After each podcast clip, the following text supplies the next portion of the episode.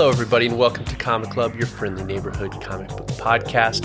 I am your host, Blaine McGaffigan, and I am joined, as always, by Adam, who I'm seeing that on your back. You starting to develop this strange spiral-shaped growth. Cook, how you doing, buddy? And have you gotten that checked out? I'm worried. Listen, I'm doing my own research on it, but my favorite band is the Magnificent Snails. So take that for what you will, but it's great to be here, Blaine. How you doing? Doing well. We are right in the middle of October. It is, or at the end of October. It's Halloween, baby. It's spooky season, my favorite time. We have chosen a book to kind of reflect the season, get into the vibe. We are streaming today live from Karuzucho. Quick warning we will be spoiling this month's comic, so proceed with caution. Adam, take it away. What did we read this month? This month, we read Uzumaki by Junji Ito, which follows the tragic tale of high schooler Kiri as she witnesses her town being overtaken by a nightmarish and deadly curse. As more and more spirals present themselves in every facet of life, the people of Kuruzucho become infected in disturbing ways that often end in their grotesque death. Will Kiri make it out, or is she destined to be trapped inside of the spiral? Blaine, what'd you think about Uzumaki and our first dabble into manga? Yeah, this was an awesome place to start. Manga is just, you know, it's different. And, you know, we, we're, we're trying to put our finger on what is it that makes manga kind of a different vibe?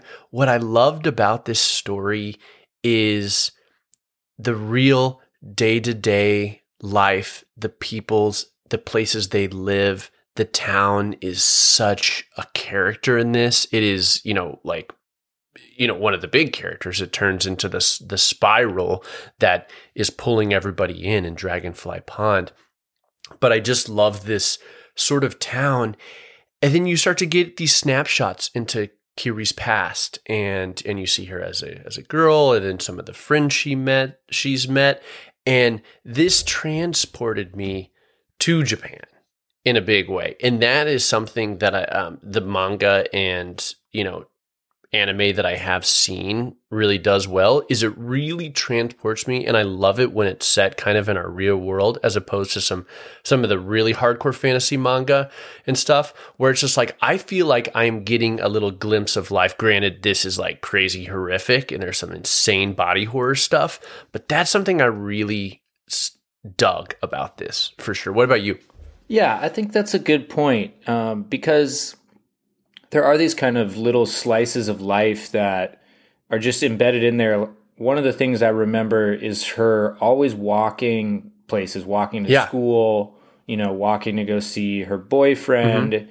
And that just kind of had this sort of small town intimacy yes. that it added to it that I really liked too. And I, I did feel that kind of feeling of being transported and just the idea of being immersed in a different experience, especially the way that the panels and the pages are oriented and reading opposite of what we're used to. We touched about on this in our first impressions, but you know, reading from right to left, um, it just takes it into a whole new experience. Honestly, where I had to at first, I had to really focus on that and mm-hmm. really work on it.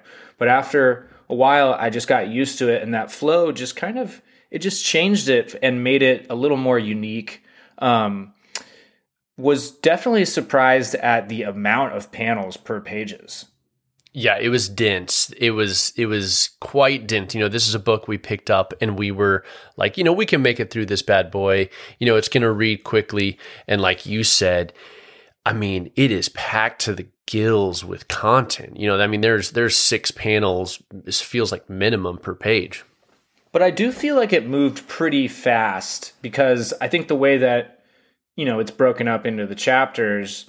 They're shorter than a traditional comic book, so they move pretty quick and until very deep into the story, they're pretty contained little chapters and stories that you don't really see the entire connection until later on. But w- what did you think about that sort of that transition of being this kind of very you know serialized yeah. tale in, serialized to episodic i guess Yeah, I mean, I was thinking of that because at the beginning, I thought this was just going to be this one long mega arc because you know she says, "I'm I want to tell you about what happened in our town." I just imagine this huge, intense, sort of epic story. And like you said, they were episodes. It, for a bit there, it was like, here's the one with the Jack in the Box boy. Here's the one with the butterflies. Here's the one with the mosquitoes. Here's the one with this, that, and and I, I personally love that in my storytelling. I, I sort of miss it. You know, I think of like, I think of X Files as this perfect example because there is the mega season arc where they do kind of tell the big picture of what happens with Scully and Mulder and and and there is a you know a beginning and an end to each season. But throughout there is these monster of the weeks that will just come and they don't really add to that story besides just deepen the characters. Or I think in the case of this book it wasn't as much the characters but the mystery of the town. Sure. Yeah. And I think because you know, with TV, that makes sense. It was a really good vehicle for them to be able to tell this continuing story while filling out their entire season and not just, you know, being packed to the gills with um, long overarching plot. Kind of keeps the new viewers more interested when you have a, a, you know, encapsulated story. You know what it kind of reminded me a little bit of at the beginning? Are you afraid of the dark? Oh, yeah. How so? Well, just that sort of really contained stories. And like you said, they had very clear themes. Most of them were named kind right. of about what it was going to be about, yes. but it's just, you know, this is the Jack in the Box, yeah. or this is the snail one. And I, I was just kind of vibing on that too. And I was surprised when it did start to connect it. And honestly, I didn't really feel like it added that much to the the overall story because it didn't really connect it in such a tight and satisfying way that I felt like it was necessary. Well, you, well, let's get into that because I think, I mean, if you're talking about the ending, and again, we mentioned spoilers at the top of this episode, the ending gets pretty crazy really fast. And i think it that's whenever it really starts to pick up. So I, I, would love to hear you know you you kind of mentioned that like like what are your viewpoints on sort of the ending and how that transition from the episodic to the sort of um you know big end grand finale or whatever I thought it was a bit abrupt. I okay. remember when we were talking about this as we read it, I did say that the end really picks up because it, it does start to just really catch steam towards the end, and you see kind of finally they're connecting all these stories. They're coming back together. But I just thought if we're l- judging this book as a story from the beginning to the end, yeah. they should have been doing more of weaving these stories into the overarching narrative. And one thing that stuck out to me is Kiri should have tried to get out of there way early. It's it's so late. There's one moment where she finally says, "That was the moment I knew I had to get out," and it's like there's like three chapters left at that yes. point. yes. Thinking, why have why has everyone been staying in this town for so long? All this horrible, horrible stuff happens to her, and I'm like, oh man, she like I can't believe all this new stuff is happening to her. Like she's got to want to get out of there. And then all of a sudden it starts doing these flashback chapters where it's like all this horrible stuff had been happening to her her whole life and I'm like, "Oh, this isn't new stuff. It it, it had always been this way." I'm like, "Why is she still there? And why is Shuichi, her boyfriend, the only one who seems to want to get out of this town and he still doesn't?" He doesn't, and nobody listens to him. right. He says it at the whole time. This town is in trouble. We got to get out yeah. of here. Yeah, and nobody cares. Another thing that was, you know, kind of felt like a little late addition sure. that I would have liked a little earlier on mm-hmm. was the reporter. They introduced this whole late character that just became an important character, yes. and she was on the journey with us towards the end. Why wasn't she in there the whole time? You know, why wasn't she trying to report on this thing the entire time? No, I, I think that's all fair enough. And I know this is a collection of three volumes that were like, you know, put out at different times. And I just wonder with, you know, the way Junji Ito created this, if the story kind of built and came together over time. Because what you're saying is, um, I, I, I think you can sense it as a reader is the sort of changes in direction and like it was kind of doing one thing and then now it turns into this huge Lovecraftian um, you know, underground world where there's all these spirals and all the townspeople are turning into stone. It's building like this city, which the visuals of that and the concepts of that I find just awesome. And I love these really sort of like mystical, unexplained things. And then the town seals itself at the end. But to your point, that was almost completely unrelated to everything that had kind of come before in a way that could have been teased, I think, a little bit cleaner. Um, something else I was going to mention about the uh, episodes themselves, or or this is something actually I wanted to ask you. Did you have like one of the favorite chapters or one of the favorite episodes? And and I'll I'll let you think on it a, a bit, and I'll just tell you my favorite because this is when the comic really started to get real for me. Most of the stuff that had happened in the early stuff happened like to people, and it was it was horrific and it was like gruesome or whatever, but it was mostly like things happening to you and this spiral infected this one person and that one person kind of like got messed up in a way. But it was the mosquito episode, which is the one in the hospital with the pregnant women, that really, really tripped me out because they started trying to come after Ki- Kiri, right? And so they were trying yeah. to murder her with like these corkscrews where they were going to drink blood because they were feeding like mosquitoes to, to, like to get eggs. They wanted blood for their eggs. And then that shot where the doctor puts the fetus back in the belly. I was like, "Oh my gosh, this is disgusting." Yeah, that was horrifying and I'm glad you brought that up because that was that was gonna be in my art awards, and it was oh. so gross. I just left it out because I said I don't even want to describe this entire panel. and they were eating like, uh, like I oh, it's it's just too gross. It was it was like uh, their placenta was turning into fungus that they were like feeding to the hospital, and they were turning into spiral people. Guys, if you're listening to this and you haven't read it we're talking about amongst the crazier of the stuff, but it's all freaking nuts. I mean, the first kill in this is the first death in this, not a kill, is is really horrific body horror, and we'll get into some of it with our art awards as well. Um, but I, I, I don't know. I I kind of like that episodic nature, and something is um, I like that he just goes so deep into this theme. Like it is just one visual theme and Junji Ito minds it more than I could ever imagine in my life. Just finds every spiral connection. Um, so well done in so many ways that you see it and you think, of course, that's the sp- that's another spiral. How did mm-hmm, I not think of mm-hmm. this spiral? And yeah, I, I was really impressed with that too. But but I wanted to come to you. Did you uh, get a chance to think of a uh, an episode or a chapter that that stood out to you that you wanted to comment on?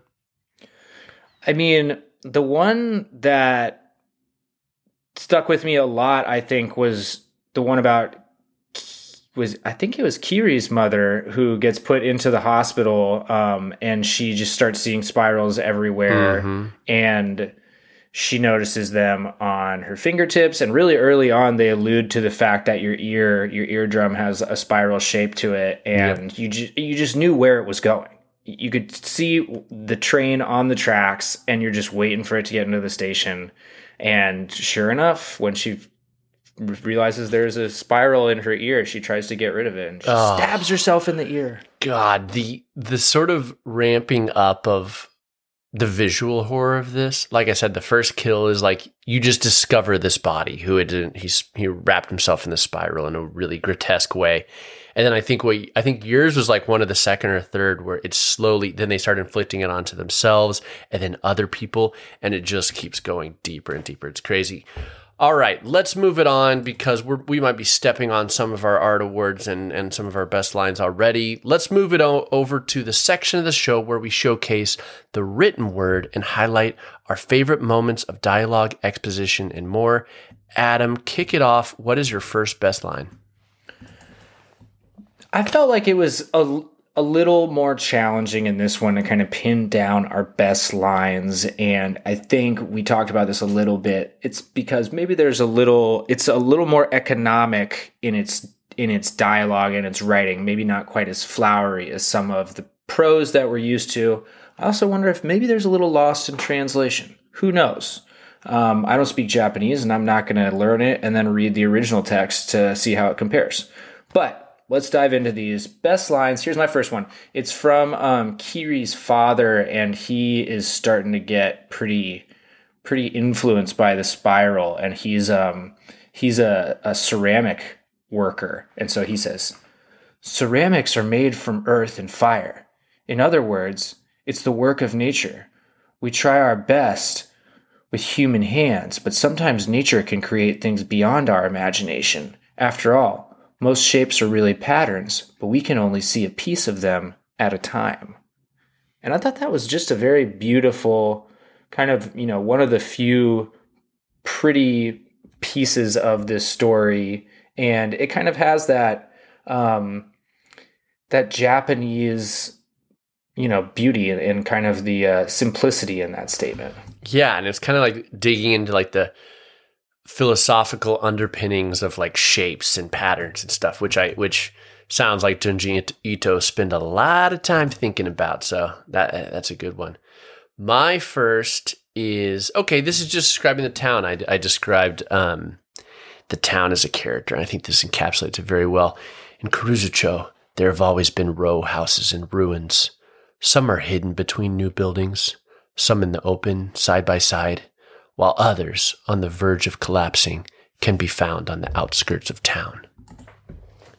You and gotta watch out for those outskirts. Gotta watch out. And that that was a moment I you were mentioning it where it was like they introduced the snails, they introduced the row houses, they introduced the whirlwind, they introduced all these aspects that would come together at the end. And the row houses became the only safe haven for the whirlwinds and the spiral patterns, and it turned into um, where the people lived, and then they built this huge spiral pattern with the row houses, and they're the only things that survived since the last spiral like infection or spiral curse of the town that happened centuries ago or whatever. That's the way I perceived it, at least. But um, yeah, I, I wrote that line down, and then once I was reviewing my best lines, I was like, oh yeah, the row houses became so important. I, I I'm glad I had that. Yeah, that's a good call. I mean, your subconscious mind knew it. There you go. All right, my next one comes towards the end. Things are getting pretty dire. They've run out of food, and there are people that have turned into snails. Snails are food. And so Kiri says um, she's just witnessed her boyfriend, Shuichi, eat one of these, and she says, That night, I ate the meat of a snail person. There's just something so uh, serious. It, that that line just takes itself so seriously in this uh, completely absurd situation where yeah. there are there are snail people, yeah. and we it just is so funny in that moment. The fact that someone would you know have to clarify that, and I I was I laughed in the moment. I'm laughing now. I yeah. that line. No, I agreed. I that was another on my best lines that I had to uh, remove because I think Adam's read was much better. But another thing about that that I wanted to mention is Suicha. All right, guys, you, you're going to have to forgive us on all these pronunciations of the names, FYI, because you know we're doing our best, guys. It's our first manga. Give us a break here. Um, but he's chowing down and I love the way this book depicts him in this story because his parents are the first to die. And he is like, he's got rings under his eyes. Nobody listens to him. Kiri has to bring him his food. His gra- his glasses are like cracked. And he's like always like, there, there's one where he's like on a pole, like dangling there, and he's just like cursed, cursed, and just like seeing him like deteriorate and then eat and like then r- ravagingly like eat that snail person. I just love that. Just such a broken man. I love the way that he was drawn. He always has like heavy eyebrows. Yes. Just he's so so serious and Yes. so concerned with everything Yeah. that's happening and no one is paying Yeah. attention to him. You know he's not getting sleep. He's got those serious dark circles, and man, he is just he's just a broken man. Poor guy. He he's my Wow. MVP. he did his best. He did his best. And, and then okay, hold on. You actually said this line, but this was my line, and it comes right after she's the snail person. So at the end, it's like the only time we kind of get this exposition is like at the end of the chapters when it's like her reflecting on it, and it's it is kind of like it's kind of flowery, but it's also kind of funny because sometimes it's just a little bit silly. And like you said, you know, she ate a snail person. And then right after that, in that moment, I knew I had to escape. It's like, and it was like that moment's when you realized it. It took you that, like then? It took you that long. That is the best uh, one-two punch because that made me laugh so hard. Yeah. It's so late in the book for her Yeah. to finally realize she has to get out of there. Yeah. I mean, don't get me wrong. Eating snail people is bad. I mean, yeah, but that moment, you had you had people trying to murder you and drink your blood. I mean, come Well, on. I mean, w- uh, where do you draw the line? Her hair was enchanted. Her hair tried to kill her at one point. yeah. And then Jack in the Box when he pops out of the grave and is pop and is jumping around on like the car spring. That's just horrifying. Oh God, get out of there way earlier. All right, my last one is on the very last page, last panel. Like Blaine said, um, the row houses have now formed a giant spiral. They just kept getting built in this shape that made them for turn into a giant spiral, and uh, they wrap it up. And basically, you find out that the ending is just the beginning. They say so. The curse was over the same moment it began. The endless frozen moment I spent in Suichi's arms. And it will be the same moment when it ends again, when the next Kuruzucho is built amidst the ruins of the old one, when the eternal spiral awakes once more. Hmm. Nice wrap up. Nice wrap up. And, you know, there's just this something about, gosh, I love, you know, Asian art and European art because they can always tie back to this history and lineage through architecture and civilization in a way that America we just can't because we're such a new country. And and we have native americans. And i know there's some stuff that you know there's like you know burial grounds if you just want to talk about the horrific elements and stuff like that. I think the shining into stuff like that.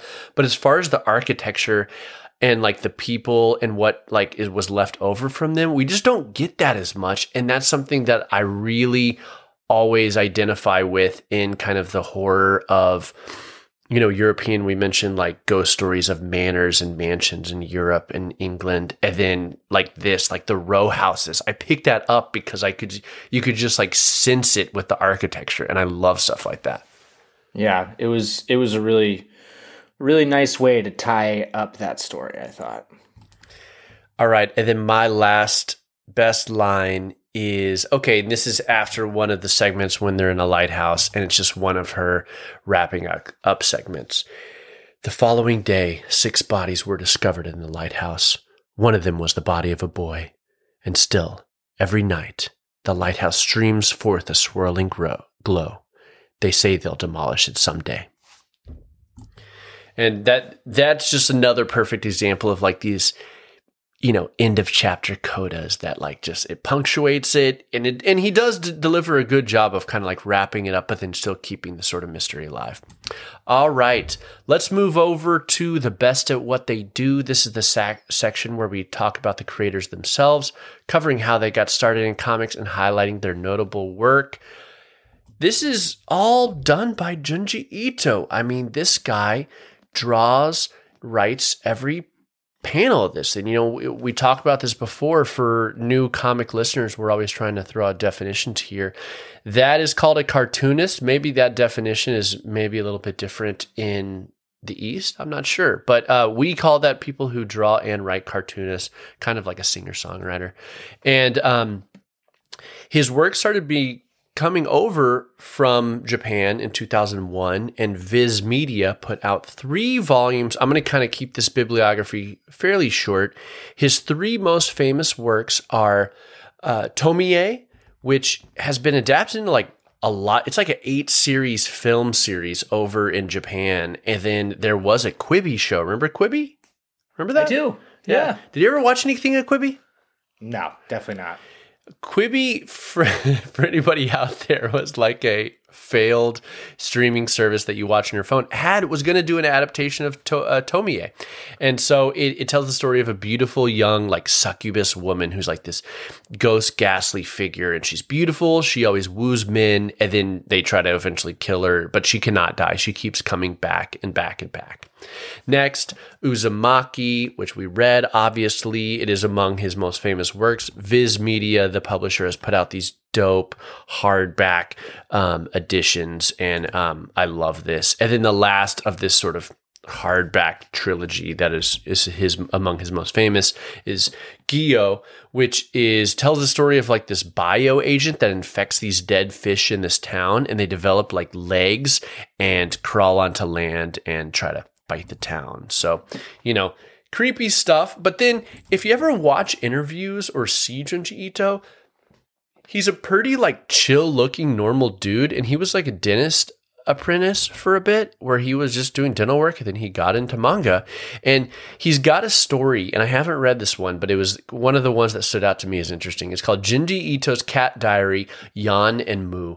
And he adopted two cats. This was in 2008 and 2009 he adopted two cats and he tells it i was looking at some of the panels. It almost looks horrific where he like wakes up out of bed and there's like a cat like in the corner staring at him. And it's his like just interactions with these cats. And again i've just like looked at some panels but i'm like this dude is just a weird guy who's drawing like the most disgusting body horror in uzumaki and then just like you know doing a story about two cats that he's adopted. It's like a little memoir. I mean, in the back of this book, there's a little uh, um, a part where it's about him creating it, and he has a dream in the spiral. Did he read that afterward and stuff like that?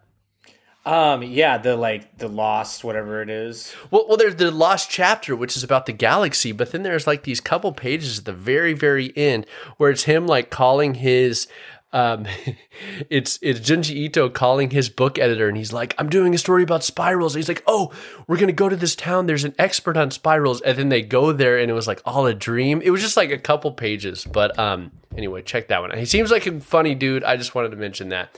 Um, he has won three Eisners. First was for best adaptation of another medium, for he did Mary Shelley's Frankenstein. Then, this past year in 2021, just this year, he won two new Eisners Best Writer slash Artist for Remina and Venus in the Blind Spot. Those both got published this year. And then, in, and then he also won Best U.S. Edition of International Material for Remina. So the dude just won two. Uh, he's got three total. He's a horror manga icon. That's going to wrap it up for the best of what they do. Let's move it over to the art awards. This is the segment where we hand out awards for specific visual moments. It could be a single panel. It can be the lettering, and sometimes it can be a whole scene. Adam, take it away. What's your first art award? My first art award comes very, very early in the book. I think this is in the second chapter.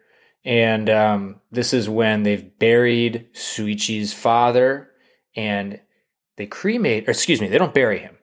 They had a funeral for him and they cremate him and his ashes, when they go up into the sky, they form what do they form? A spiral, of course. Not only that, though, they form a giant, horrific face. And it's kind of this open mouth, um, you know, Edward Munch, the scream kind of thing with this spiral coming out of its mouth, like a snake coming out of its mouth in the sky. This is a two page spread, and there's tons of texture with the smoke. It almost looks like it was done, you know, with like a charcoal brush or something. It's really cool looking. And so um, I'm giving that the Up and Smoke Award. Up and Smoke Award, baby. Love it. My first award. Okay, I, I, I I'm always like, should I describe it first or should I give the award first? I'm just going to describe it. Early on, and again, I don't have a ton of background in Japanese, you know, history, storytelling, whatever, but I always think of these Japanese schoolgirls as ghosts, as horrific, as haunting. In one of the early stories, there's this beautiful, beautiful girl that all the boys in the town love. She's got this really unique small spiral on her forehead, and they all like it. It gets bigger and it gets bigger until you see this panel where, you know, and it had taken over most of her head. But then this one, she finally takes off her hat and the spiral has enveloped her whole forehead and her eyeball. And her eyeball is sitting at the bottom of basically her forehead, which is turned into a funnel that's being sucked into the back of her brain. And then there's this string of four panels after that where her eyeball, and you see slurp, and is going spiral shaped as it's being sucked down into the depths of the spiral in her head. And that is the Into the Spiral Award. Ugh. Chilling. I wonder where that eyeball was going. Like, what's the end point there? Well, well, seriously, and well, the boy, the boy got sucked in the spiral, and she did too. They all got sucked in the spiral. That spiral. I mean, it comes for everyone. It does. Nobody's safe. Nobody made it out, really. No, no one. Okay, my next award is the They Went There Award also early on, uh, they really just dive right in with the grotesque horror and the body horror. And um, we mentioned this a little bit earlier, so we kind of stepped on it a bit, but when Kiri's mother was in the hospital, she's losing her mind. She's seeing spirals everywhere. She's shaving her head because she sees spirals in her hair. And the thing, you know, eventually she stabs herself in the ear.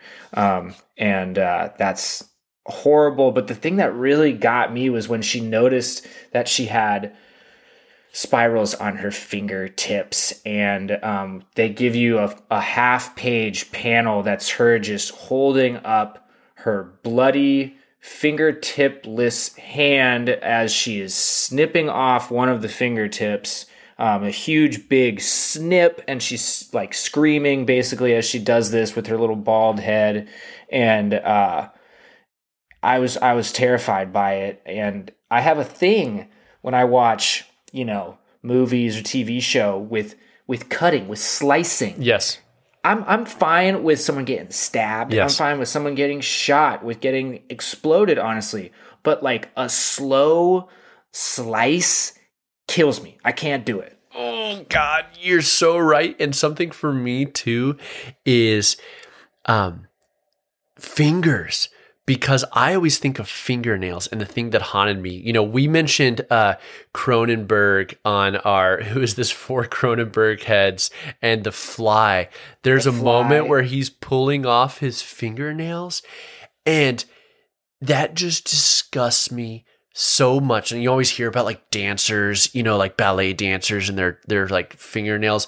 And oh god, I just just like snipping off your uh, the the pads of your fingers. Oh God, it just it's just excruciating. Ooh, that's a painful one. It is. It is.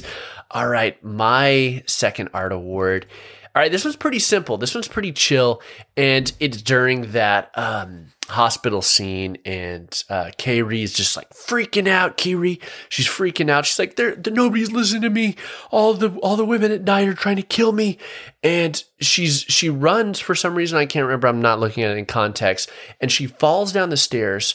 But I love this depiction so much, and it just shows the power of Junji Ito.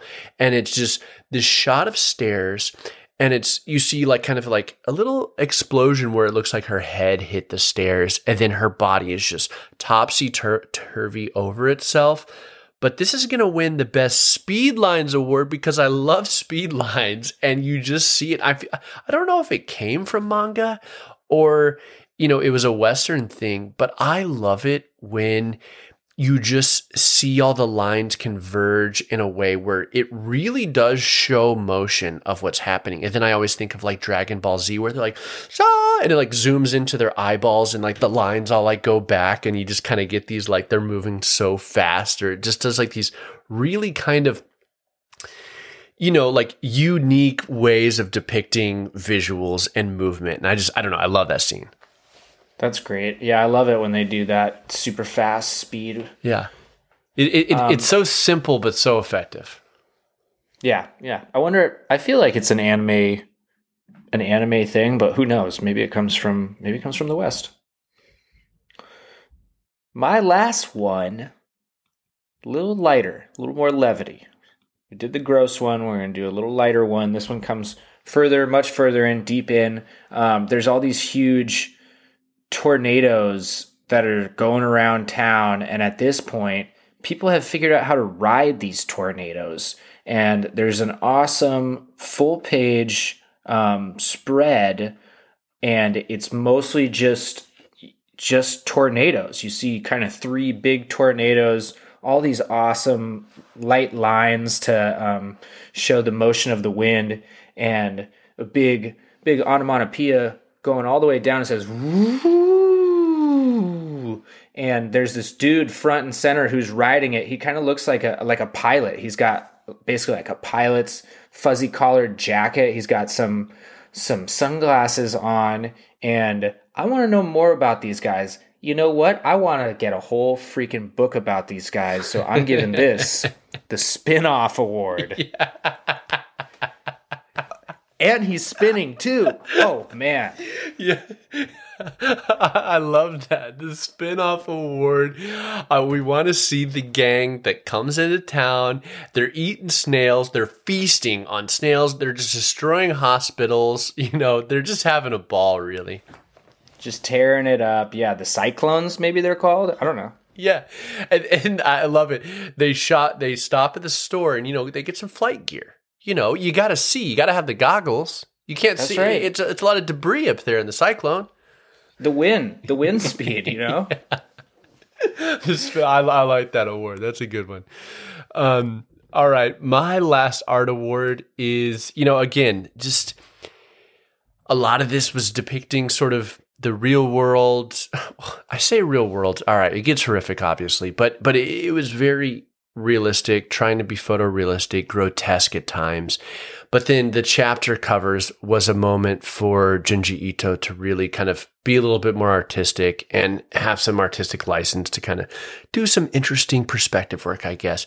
This one's best chapter cover award, and it's the one for Butterflies chapter. And you just see this beautiful butterfly that almost looks kind of like a moth because it has its kind of extended, I don't even know the terminology for a butterfly's beak or mouth. It's like this spiral thing, whatever.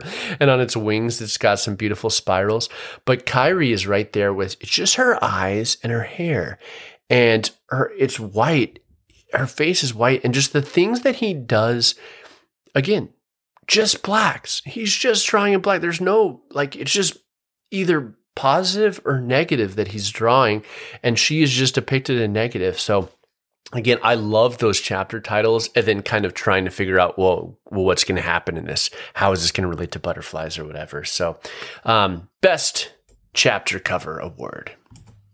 I love it.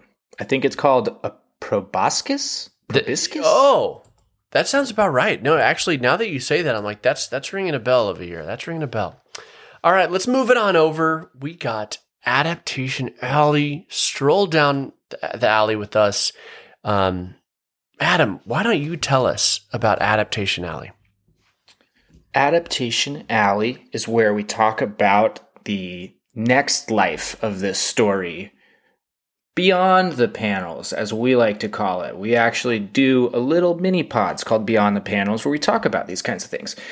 Uzumaki is currently being adapted into a series for American television, and it's going to live on Cartoon Network's late night anime programming block called Toonami. Toonami is huge. It's it, technically a part of Adult Swim, but the whole Cartoon Network Adult Swim thing gets kind of complicated.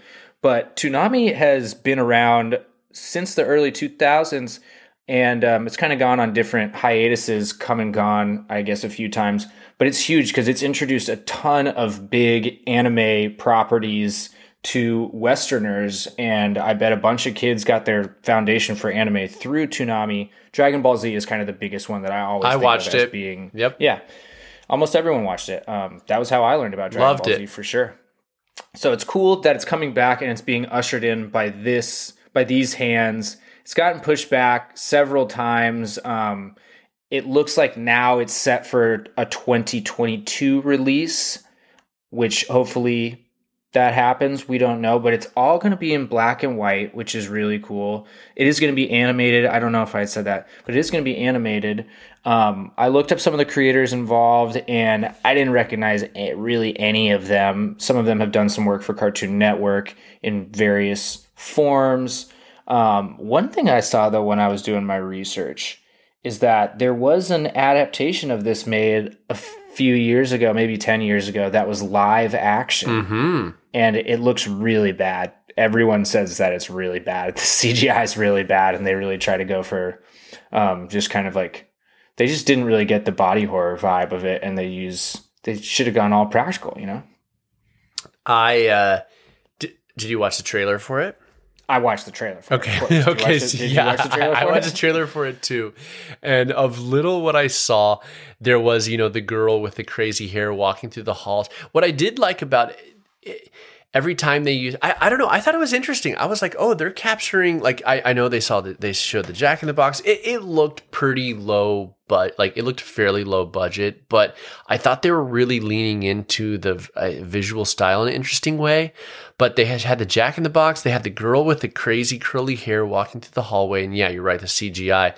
But the one where I was like, oh, that was kind of interesting, and it looked kind of like the uh, the comic was the snail people and it was it was filmed like during that scene it was like here's some footage from a student from the school and it was like looked like a vhs tape with like this whenever the snails are call, crawling on the side of the building and i was like oh not bad okay um, yeah, that was a good way to use that. i don't sure. know if they got into i mean you can't really get into the end of this like in a live action thing i feel like it would just be too crazy unless your budget's out of this world um, but adam what do you think like what would be your ideal way to adapt this the way Toonami is going to um because this is a huge book. Like what would a season look like? Would this be multi-season? Would we do episodic? Like how would you imagine this if you were if you were in charge? I would lean more into the episodic nature of it and try to remove more of the serialized aspect of it. So much of it is episodic that I think you could really, you know, just pick your favorite episodes and I don't know, maybe you do one. It, I just don't know if it, if it's if animation is consumed in the same way. Are there even really serialized animated shows?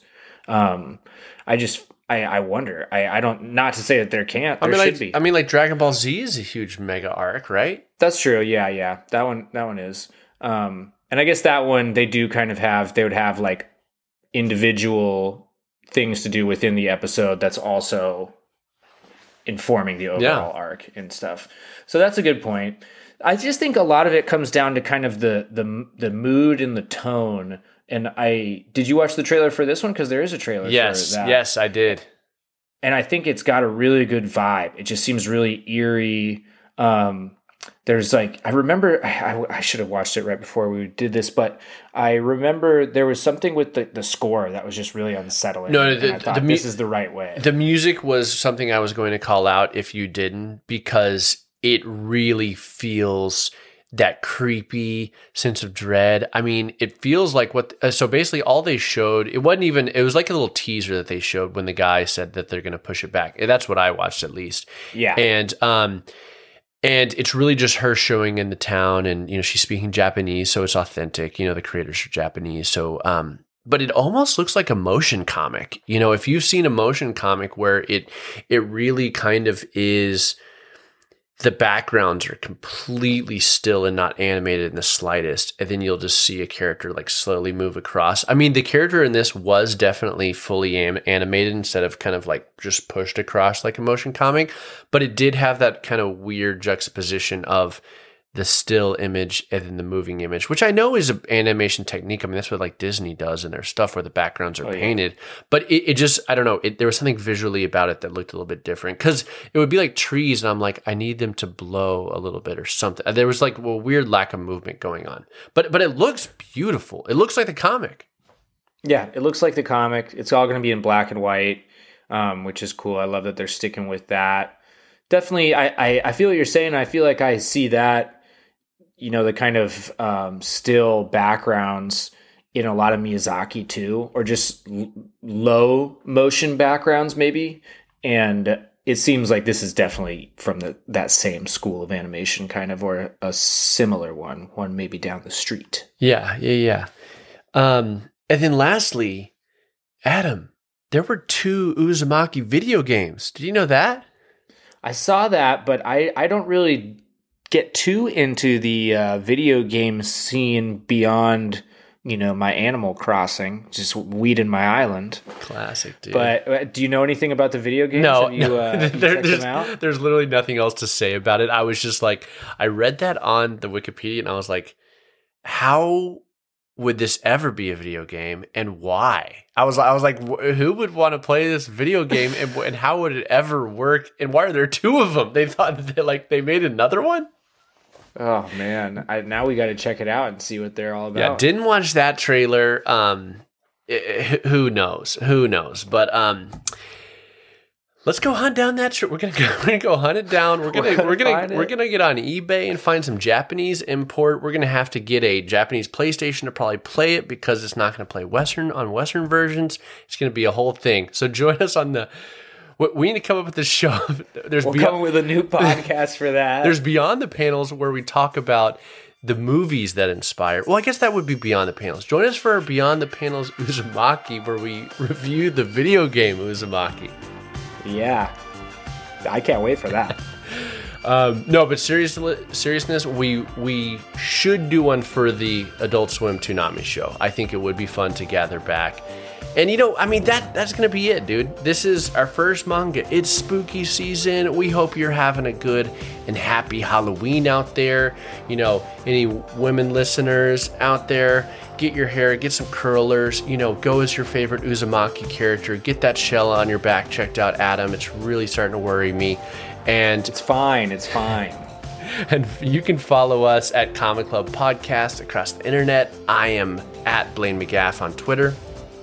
I am Danger Adam on Instagram. Like us and leave a review. That's going to wrap it up for Uzumaki. Adam? Comic Club out.